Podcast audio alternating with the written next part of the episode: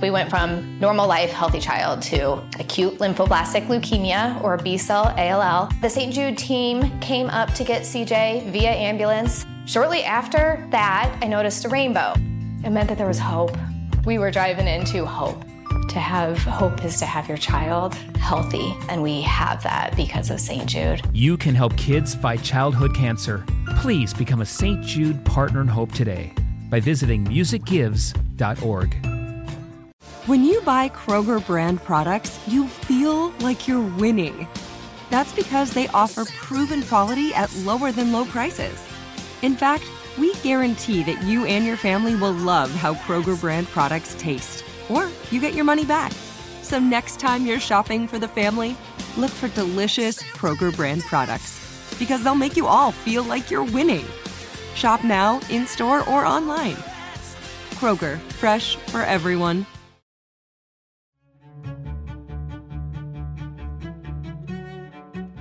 I had not the slightest idea of the commotion created by my appearance as a medical student in the little town. Very slowly, I perceived that a doctor's wife at the table avoided any communication with me, and that as I walked backwards and forwards to the college, ladies stopped to stare at me as a curious animal. I afterwards found that I had so shocked Geneva propriety that the theory was established that either I was a bad woman whose designs would gradually become evident, or that, being insane, an outbreak of insanity would soon become apparent. Those are the words of Elizabeth Blackwell, the first woman ever to earn a medical degree in the United States. And the person reading them was Dr. Debra Michals, professor of women and gender studies at Merrimack College. Elizabeth Blackwell was a woman ahead of her time. Her medical thinking was advanced, and she opened the door to all the women who have since followed into the medical profession. I'm Melanne Verveer, and this is Seneca's 100 Women to Hear. We are bringing you 100 of the world's most inspiring and history making women you need to hear. In 1849, Elizabeth Blackwell graduated first in her class from Geneva Medical College in New York State. It was the only school that would take her, and she got in because the other students thought it would make a good prank to have a woman in class. But her career was no joke. Among her accomplishments was starting a medical college for women in New York City. We spoke to Dr. Debra Michals to find out more. Let's listen and learn why Dr. Elizabeth Blackwell is one of Seneca's 100 Women to Hear. I'm delighted to be here today with uh, Dr. Debra Michals, and we're going to be speaking about Dr. Elizabeth Blackwell, who's been called the first female doctor, certainly the first woman in America to get a medical degree. Dr. Michals, I wonder, could we start maybe with uh, talking about her impact, um, what she will be remembered for? Maybe you could place her in history? Oh, sure. Um, Elizabeth Blackwell is, as you said, the first woman uh, to receive a medical degree. Not necessarily the first woman to practice medicine, because midwives have been practicing medicine before that, but the first woman to blaze this new trail for women to say that women have not only the ability, but also the right um, and should have the right to, to become doctors. And not only did she become a doctor, she studied um, typhus, which was a highly contagious disease at the time. And, you know, thinking about that in the context of the world we live in today, her um, work um, advancing the ways in which uh, diseases were transmitted. She studied, for example, the ways in which physicians might transmit a disease because from patient to patient by not washing their hands in between visiting with patients. So, I mean, that's kind of resonates in a very contemporary way. You're not kidding. right? So, she's one of the first people to actually begin to talk about how do diseases spread and what role do, do does hygiene play in that? And that was a very big area of study for her. Um, she, you know, it's it's significant that she um, was the first woman to attend a medical college that was coeducational, but she was also somebody who went on to found both medical schools for women and infirmaries and, and sort of many, you know, smaller hospitals that treated women. She didn't love the idea of women only um, you know uh, medical schools because she felt that women should be allowed to attend any any school anywhere but she also understood because she lived through them the difficulties women at that time faced attending medical colleges that were dominated by men um, you know harassment um, being blocked from certain trainings or letters of recommendation or you know all kinds of things um, at that time uh, so, so in many ways, when we think about her impact, it's you know it, people love the idea of firsts, and certainly she's a first, but she's more than just a first in terms of being the first doctor. She's the person who opened the door for all of the women who came after her. And I think that's significant when we look at any of the firsts in, in our history. How did they open the door for all of the women you know, today, for example, today, you know, I looked up a statistic prior to this. Women are uh, more than 50% of the students in, in medical schools right now. Correct. And that would not have happened without an Elizabeth Blackwell. But isn't this so interesting about the first that they they pay it forward in a really significant way and open the door, as you say? I think there's some real strong learning uh, in all of that, and and the fact that some of the things that she was dealing with in school, you mentioned harassment, discrimination, we are still battling some of those issues. So, um, people who really, especially women leaders who do engage in this way, can have tremendous impact. And it continues, thankfully.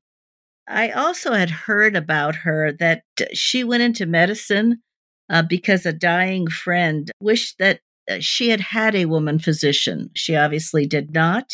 Is that a true story? You had mentioned certainly there are women midwives but how did medicine treat women patients during her lifetime or just around that time? Well, that is a true story. Uh, she had a friend who was dying of cancer. Um, Elizabeth Blackwell was one of those uh, women at that time. She was part of this very activist family. They defied a lot of social norms. Her, her family was involved in the anti slavery movement. Elizabeth's born in 1821 and she's coming of age in the 1840s and 50s.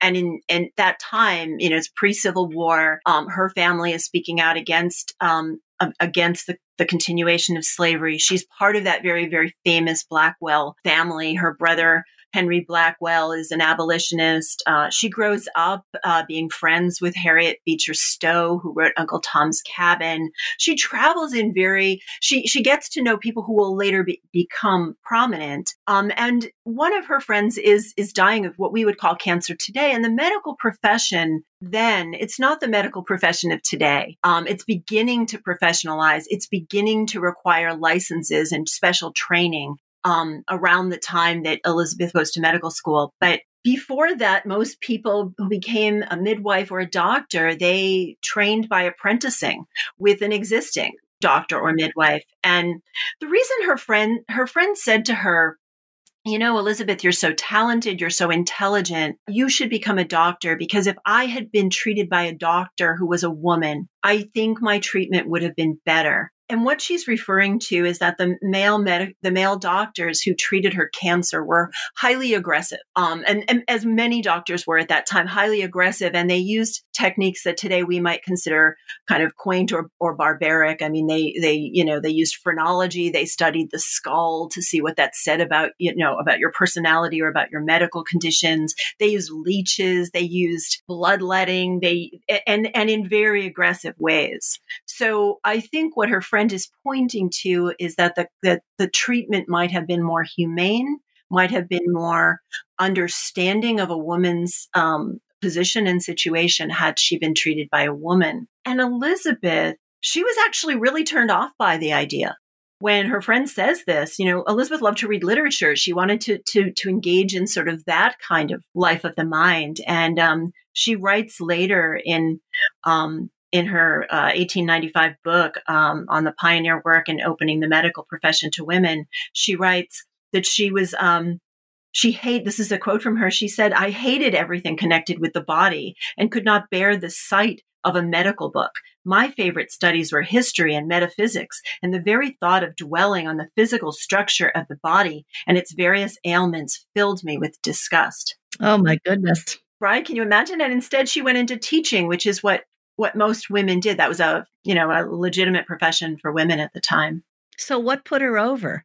Well, she starts to think about it a little bit more. Um, and then she just, I think, as she starts to think about it more, she decides that she just needs to do it. Um, I think this idea of her friend maybe could have haunted her a little bit, um, but she definitely decides that she wants to do it. And in order to get into some of these medical um, schools at the time, you really kind of had to have had previous experience which, you know, she didn't have. She was a school teacher. So what she does very cleverly is she becomes a school teacher. She moves to uh, Asheville, North Carolina, and she becomes a music teacher for the daughters of Dr. John Dickinson. And he basically lets her play in his medical library and he bolsters, you know, her medical resume um, and actually encourages her to go on and become a doctor. Um, so she starts to apply to medical colleges, which, uh, you know, as you know, she's rejected everywhere simply because she's a woman. Such a fascinating story, though, that she moved to Asheville and, and was uh, providing music lessons to the daughter of a physician really fascinating. And she has to keep her mouth shut about her family's and her own anti-slavery views because remember, she's in North Carolina in, you know, the 1840s, which is a slave state. My goodness. So as you said, uh, a little bit earlier. Today, we have just slightly over 50% uh, of medical students are, are female today. And it's been a long road for women to get to this place. You were just talking about the obstacles that our pioneering woman confronted. So, what did Dr. Blackwell go through to get into medical school? Was she rejected? What what kind of treatment did she get in this application process? Well, so this is sort of a, one of these fun moments in history, right? There's there's several of them where women get something by accident and then they turn it into something phenomenal right so we right we know we know for example that title 7 of the civil rights act you know they add the word sex kind of mm-hmm. late in the game and that changes everything for our our legal right to be treated equally uh, as employees in America. But it's Blackwell's story is kind of the same thing. So she applies to multiple um, medical colleges and, of course, is rejected. She does not use the famous trick that we learn many women use later, which is just her first initial. Mm-hmm. She doesn't do that. She applies as Elizabeth Blackwell. What happens is that Geneva Medical College in New York begins to reject her and then the the the uh, administrators say well we're going to see what the 150 male students want and if a single one of them does not vote to approve she will not get in so they put it to a vote of the male students 150 male students and um and all but one of them says yes and the one who says no the others taunt him into saying yes and the reason they say yes is they think that it's funny they think this is a prank. We'll have a woman here. She won't she won't make it. She won't be any good at it. But for a while we'll we'll have some sport about the whole thing. Um, and little do they know that the woman that they think they're going to play this prank on is Blackwell, who ultimately will graduate at the top of her class. Oh my gosh, that's quite a story right? So this is, I mean, I, I, love stories like this because you know the the joke's on them ultimately, um, but they admitted her purely as a joke. And you know, she writes about this. She says, um, you know, uh, just as a, by way of background, I, I think about Elizabeth Blackwell a lot when I teach my own students, and I think about what it means to be a woman in college today versus some of these first women who were college students or in this case a medical student in a different historic context when ideas about what gender roles and women's roles should be are not the same as our roles are today and even today we're still arguing about what they should be. But but in the mid uh, 19th century you have this ideology of sort of pure womanhood and domesticity and women's place is supposed to be in the home and all things related to the home. And Um, there are lots of sort of pseudoscientific beliefs that, you know, if women are educated, it will draw blood from their reproductive organs to their brains, and therefore they won't be able to be mothers one day um, or that their natures are too delicate to to be uh, faced with the disgustingness of you know the mm-hmm. harsher mm-hmm. things of life mm-hmm. and so so and i tell you this by way of context because when elizabeth writes about what happens to her in geneva it, in some ways she's she's regarded as um, a woman who violated woman's proper role um, eh, eh, so I'll just read a little for you from her own writing. She says, I had not the slightest idea of the commotion created by my appearance as a medical student in the little town. Very slowly, I perceived that a doctor's wife at the table avoided any communication with me, and that as I walked backwards and forwards to the college, ladies stopped to stare at me as a curious animal. I afterwards found that I had so shocked Geneva propriety that the theory was established that either I was a bad woman, whose designs would gradually become evident, or that being insane, an outbreak of insanity would soon become apparent. So that's what she's really up against. Well, and you know, as you were reading that, I was thinking of women in other parts of the world who are still confronted with norms that say they shouldn't work outside the home or are accustomed to arguments that go to the fact that they shouldn't do X, Y, and Z in terms of professions. So it's still very much with us. And I think it's great that you're educating younger women today in the college to understand both that they stand on the shoulders of women uh, like Elizabeth Blackwell, but beyond that, that these are still issues that one has to contend with in many parts of the world. Yes, absolutely. And you know, what's interesting too is that she becomes so motivated that even as you know, she has nobody to study with. The the men won't study with her. They won't admit her to the labs. They won't admit her to the clinical training sessions. They won't even tell her where to buy the books. Oh my gosh so there's all and this is i mean this really is the definition of the kinds of obstacles and sabotage we still see today when women step into um, territories or, or job categories that are traditionally male. Totally. And, and so you know in a way her story even though it's you know 170 years old is still very current. Seneca's 100 women to hear will be back after this short break we went from normal life, healthy child to acute lymphoblastic leukemia or B cell ALL. The St. Jude team came up to get CJ via ambulance. Shortly after that, I noticed a rainbow. It meant that there was hope. We were driving into hope. To have hope is to have your child healthy, and we have that because of St. Jude. You can help kids fight childhood cancer. Please become a St. Jude Partner in Hope today by visiting musicgives.org. Spring is a time of renewal, so why not refresh your home with a little help from Blinds.com?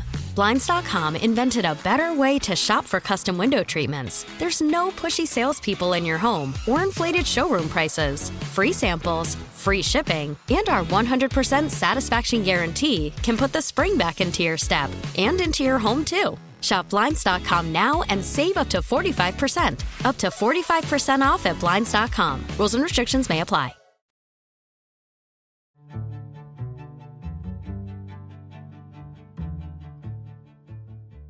We talk about uh, how important support systems are and, and networks are.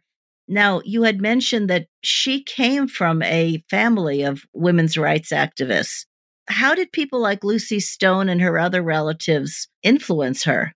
You know, it's really interesting about Lucy Stone. So Lucy Stone is, uh, you know, one of one of the earliest women uh, to attend college. She goes to Oberlin in the 30s, in the 1830s. She marries Henry Blackwell, and when Lucy Stone and Henry Blackwell marry in 1858, I mean, they write their own marriage vows. They're published in the New York Times, but their marriage vows are a protestation of marriage. I mean, basically they you know this whole they get married and sh- they basically in their statement say we know marriage is role prison for women. We know that women are give up their rights and in this case you know lucy stone says i'm giving up nothing even though the laws of course means you know don't back that up so she's in this kind of world. She's in this world of, of people who understand the limitations. And, you know, frankly, she, Blackwell herself, it comes to adopt many of the, these ideas and she never marries. Um, she wants partly to be a doctor because she wants to find a profession where she can support herself as an independent woman. Because most women are marrying really well into the mid 20th centuries for economic reasons if the most lucrative jobs go for men go to men then it becomes very difficult for women to support themselves unless they marry and marry well. And so she's actually consciously thinking in the 1840s and 50s of how do i support myself in the event that i never marry and increasingly choosing never to marry. And and so the connection with like people like her brother um, who is the family member who attends her graduation henry blackwell and lucy stone she's in that whole same sort of idea idea. She actually wants women to get educations and she tries to push for that. She says, you know, women are, this is Blackwell speaking, she says women are feeble, narrow, frivolous at present, ignorant of their own capacities and underdeveloped in thought and feeling. And while they remain so, the great work of human regeneration must remain incomplete. And, and in this quote, I think she's saying, we're missing a whole talent pool here and w- women don't realize what they're capable of. And I think all of that is really revolutionary thinking. And still with us today, you know, we're still not tapping fully the talents and experiences of half the population of the world. So, in many ways, we're still uh, struggling with these issues. Absolutely. And again, not even, not just against, you know, one of the things that, that she had to defy were the men who said, look, we don't want women in medical school because we don't want to compete with them. We, we don't need any more rivals, or we don't uh, want to be seen as sort of silly and frivolous by men who we might attract. We won't get the best students if we if we let women in. But she also was up against women, and and one of her letters was to a woman who you know accused her of trying to take a higher place for women. And that, in some ways, is still with us. Yes, I mean, in her response, she says, "I do not wish to give women a first place, a, still less a second one, but the most complete freedom to take their true place, whatever it may be. Beautiful quote. So she had this this spirited uh, world in which she lived, um, and eh, she got to medical school. She graduated. Tell us a little bit about her career in New York. Did she make advances in medicine and for women as well? She does, uh, uh, but here's the here's the interesting thing about Elizabeth Blackwell and, and many of the early women doctors, and and frankly even female doctors today. Most um, she she does her work in obstetrics and gynecology and pediatrics, and today uh, obstetrics and gynecology 83.4% of doctors in obgyn are women. 72% of doctors who practice pediatrics are women. And so you know she's doing what many women in that time did, which is that they found a way to take their gender role and make it and, defy it while also making it making the work they do align with it. So she is treating women. Um, that makes it a little less radical that she's a doctor. I mean, there's a lot of pushback against the idea of women treating men. It's you know inappropriate at that time. Um, she uh, she can't get her doctor, her her dean, to write letters for her, so she ends up doing. Um, some some of her post uh, after graduating she does some work in pennsylvania at an almshouse treating poor women um, and children and she discovers this that, that many of these women who have venereal diseases are um, seduced by the men they work for and then abandoned. And this this idea of helping women becomes her mission. She does uh, go to New York in 1851 and and she can't get a job because nobody wants to hire a, a woman. So she and her sister uh, who at this point her sister Emily also becomes a doctor um, the third woman to have a medical uh, degree is her sister and um, they open a clinic for women and children that um, in 1857 becomes the New York Infirmary for for women and children in 1868 she opens a medical college for women in, in New York City and this is around the time that um, more and more women's medical colleges begin to open around the country. It's just fascinating. You know, she goes to Paris for a little while after she graduates, and she's treating children um, and who are infected with bacteria. One of them, uh, and she gets an infection in her eye from one of the children, so she loses her left eye. Um, and so her dream of becoming a surgeon disappears with that, and she ends up she stays in obstetrics, does important research um, and returns to London in the 1870s to become a professor and open a women's medical college there. But she was never going to be able to even go much further with the dream of becoming a surgeon once she lost her left eye. But I, I tell you that story because I think it's important, uh, you know, to circle back to her influence or her impact. Uh, this is somebody who never gave up, no matter what the odds against her were you know whether the odds were a, a, a, world a society that said women should should get married and stay home and raise children and do nothing else or whether you know the odds were against blocking her admission to medical schools or letting her treat patients or even when she has, you know, loses her eyesight. Nothing stops her. Sounds utterly remarkable. So let me go into that remarkable feature. Here you are, a professor of uh, women and gender studies, obviously engaged deeply in, in these stories and history and what they represent for today. What inspires you about Elizabeth Blackwell? clearly you told us a great deal. Uh, that's just fascinating. But what lessons can we all take from her life?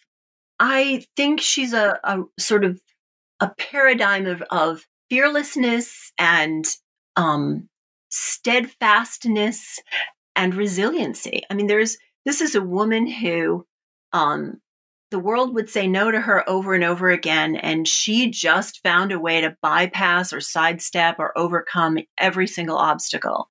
I think that's that's the story. You know, there's so many times we experience in our own lives obstacles or discrimination or hardships and many times we want to throw our hands up and say well i guess that's not the path for me um, when blackwell couldn't get a job she created her own clinic when she couldn't get people to accept her um, as a doctor, she treated the poor who needed her and built a following from that. She built her reputation from that, from going where she was needed, proving what she could do, and then take make you know making it bigger from there. I mean, there are always ways to to achieve what you want to achieve if you're willing to be creative as she was and and to never take no for an answer.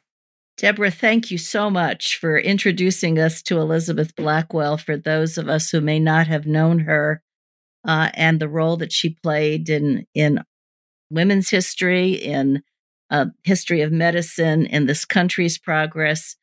Thank you for a wonderful conversation and for enabling us to become well acquainted or much better acquainted with Dr. Elizabeth Blackwell. Thank you so much, Dr. Michals.